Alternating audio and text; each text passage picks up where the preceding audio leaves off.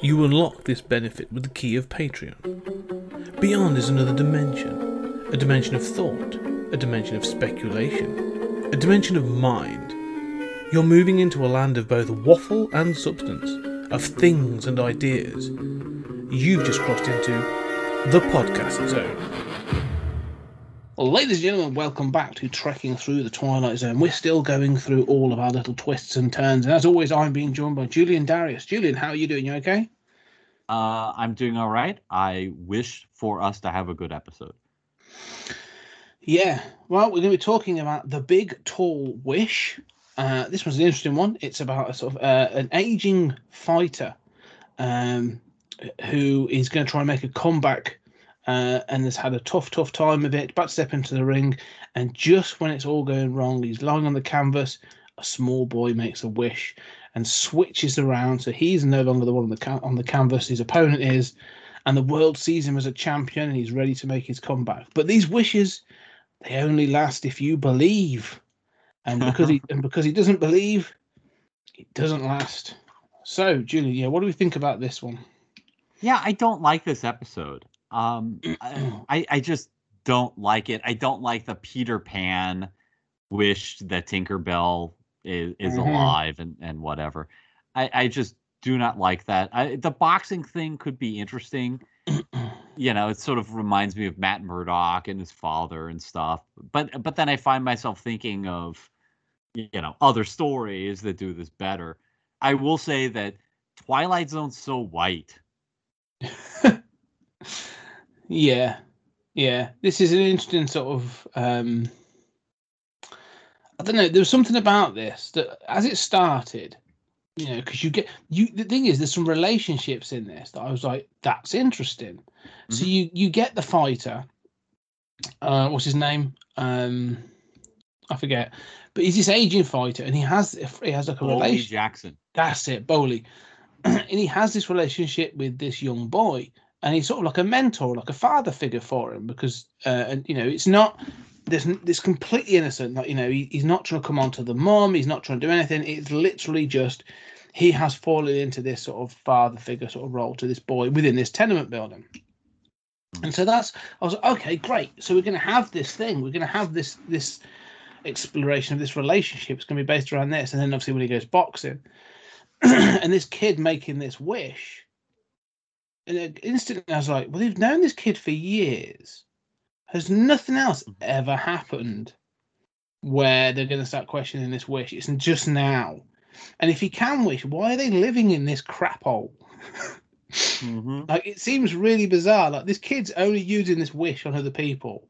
Like because I assume it's this kid's power.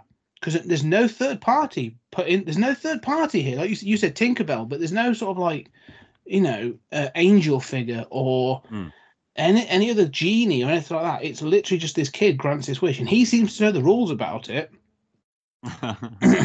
so I don't know why he hasn't been like, I'm going to grant a wish so that my me and my mum can live in a fantastic house and have this and that. It's like it doesn't seem to work.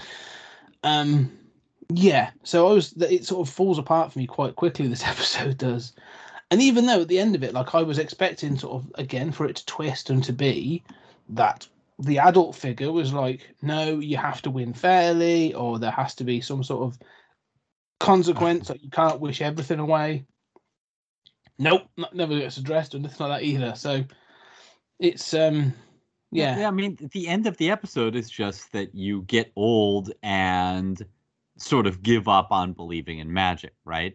yeah, Except magic is real in this universe, which is so regressive and, and so so silly. I mean, I'm not opposed to a story involving magic, but a, a central premise that magic is real and we just don't believe in it enough is so uh, uh, offensive to me Mhm. um you know it, it it just it makes no sense and and i found myself thinking like if that's your point are all kids magical is this really just this one kid and just all of us used to believe in magic and, and make these wishes i mean some people still do it's called church but I, I think this little boy, uh, he's got The Shining, and uh, he grew up uh, to go work in a uh, work in the kitchens at the Overlook Hotel. That's the only thing I can think of.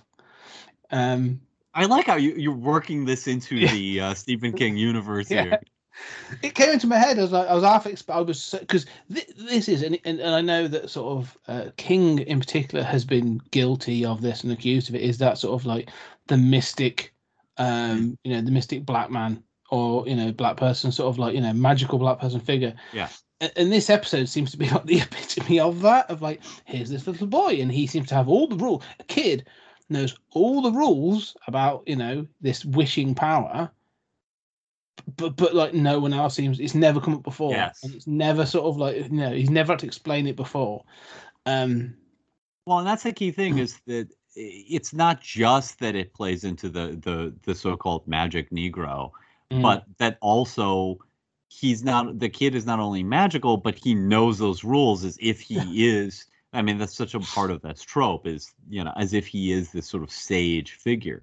Um, I mean, it's interesting that um, I found a you know Rod Serling uh, said that um, you know television searches for new blood. It's overlooked a source of wondrous talent, the Negro actor, and e- even though this seems like I mean, it seems remarkable that this is mostly an, an all black cast, Mm. uh, but uh, this this episode um, and a few others that use black actors were considered so revolutionary that the Twilight Zone was awarded a an award for outstanding contributions to better race relations in 1961 wow like it must just blew people's minds. They're like, you know, oh my god, like all the main characters are black enough.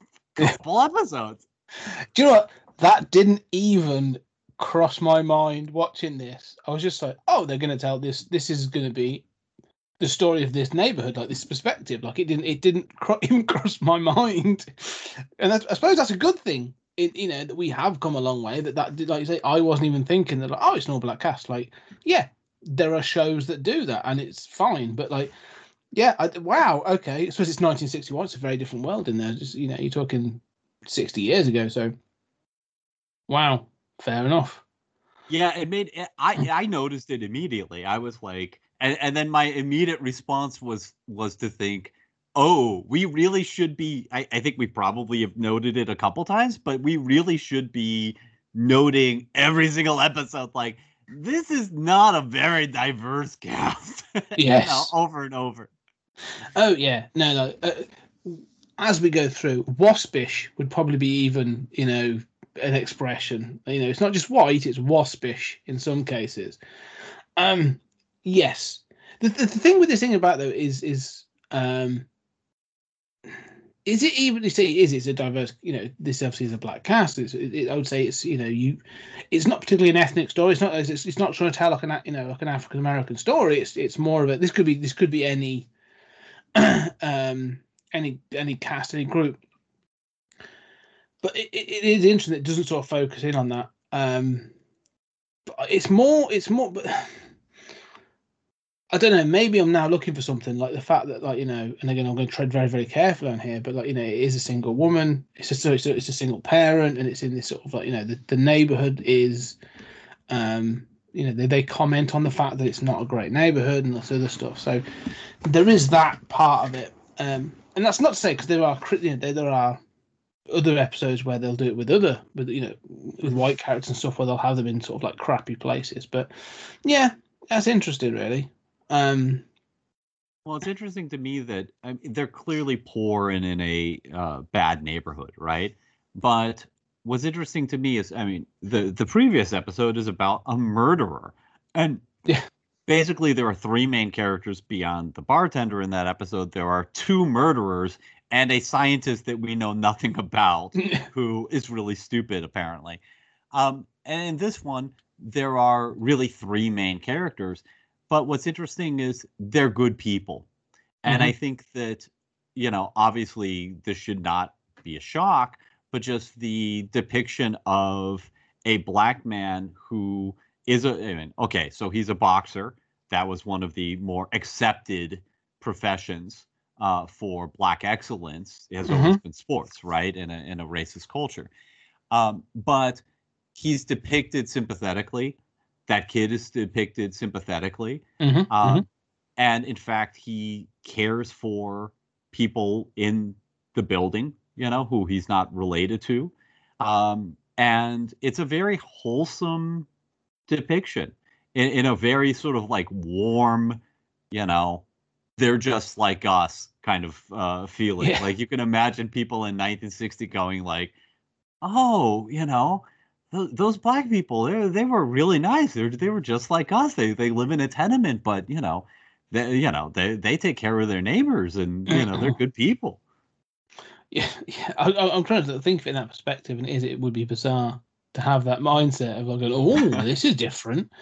Um, There's no mammy character. There's no like you know. No, yeah, Not to say that that this should be the standard of inclusion or something, but no. you could see this going in other directions where But again, it comes back to things like, what's the point of the episode?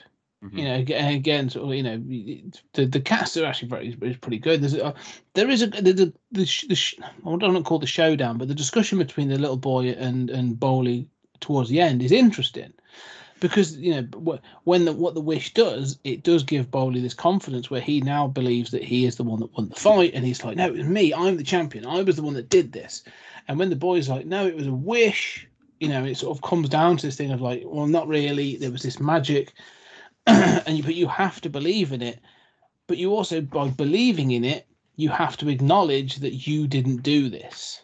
Mm-hmm. yeah, that's And- really interesting. and that's quite an interesting thing of sort of like as, as an adult it's like oh, i don't it's i can't believe in that. I have to believe in myself. Mm-hmm. Because that means i have to i have to accept i had assistance and it was from this magical thing and i think that's quite interesting that, that, that, that, that it, it, because the kid's like you've got to believe that you've got to believe. And he thinks he's doing the right thing. But weirdly he's actually by doing that and you know giving um Bolie this this glimpse of being the the you know the winner but then telling him well you didn't really do it on your own Mhm. sort of undercuts him sort of stuff and sends him back. So it's this interesting it's i like the idea of like the rest of the episode doesn't really go into this just this final conversation i i really like of being an adult and having to sort of like there is this thing of of asking for help or acknowledging help of like having to show that you have to you have to stand on your own you have to be a man um is is kind of not heartbreaking it's not it's not done well enough to be heartbreaking Mhm. but it's it's definitely I, I empathize and sympathize with the character to this acknowledgement of having to say in this world yeah you know i i have to prove not just to myself but to others that i did this on my own and then to acknowledge that you had help is, it can be difficult so I, I like I kind of like the ending of where this goes. I think that's a really fascinating point. I think that in my viewing, I at least this time through, I didn't really, I didn't really see that because I saw um, um, Bolie as so humble throughout, Mm. right? That he knows he's probably going to lose. He knows he's washed up. He stares at the mirror and sees all the scars, and he knows that he fell down. He, you know, breaks his knuckles and he still goes out there and he knows he's going to lose. And I, and I just thought he was such a humble, sort of pitiable sort of character that when he defies the kid and says, "No, I did it. I Mhm. I was great out there." There's definitely ego involved, but I sort of read it as a more of a sort of rejection of the magic theory, rejection of this kid's wish that sort of causes him to retreat into his ego. Mm. But you know, not to hang too much weight on this episode, which we both agree isn't isn't amazing, but and I, I don't think that this is necessarily intended, but if we dovetail this with the fact that this was a a racially um, progressive uh, episode, there is this thing of like, I mean, how do we read that wish, right?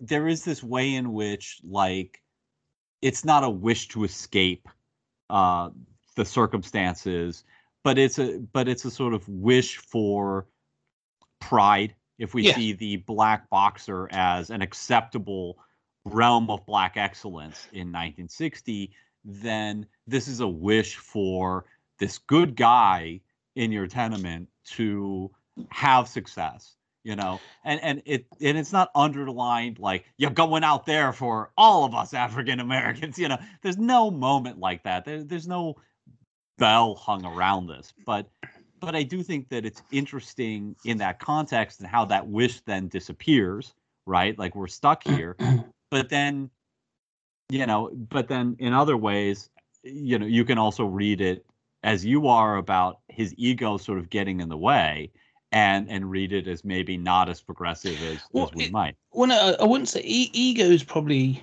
is ego. Yeah, but I'd say dignity. Mm. It's it's the moment that for me, the moment when he walks home, when he wins, or when it's wished and he wins, and he walks home and everyone's like, you know, jeering him up and like, yeah, well done, you know, you're the man. It's less about ego; it's about dignity. He feels like he can hold him, his head high, like he's been humble because he's been humbled. Like life has humbled him and then he gets given this moment where everyone's like, actually, no, you you were, you know, you did it.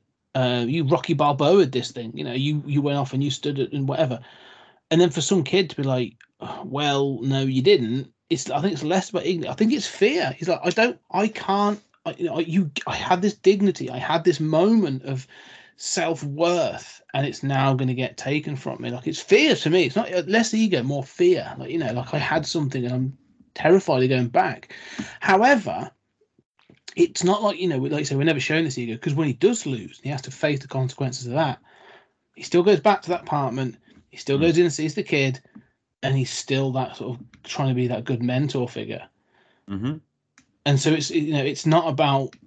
It, it, it- you know, we can still be good people and have these moments where you're like, you know, dignity. Dig, dignity isn't always about winning.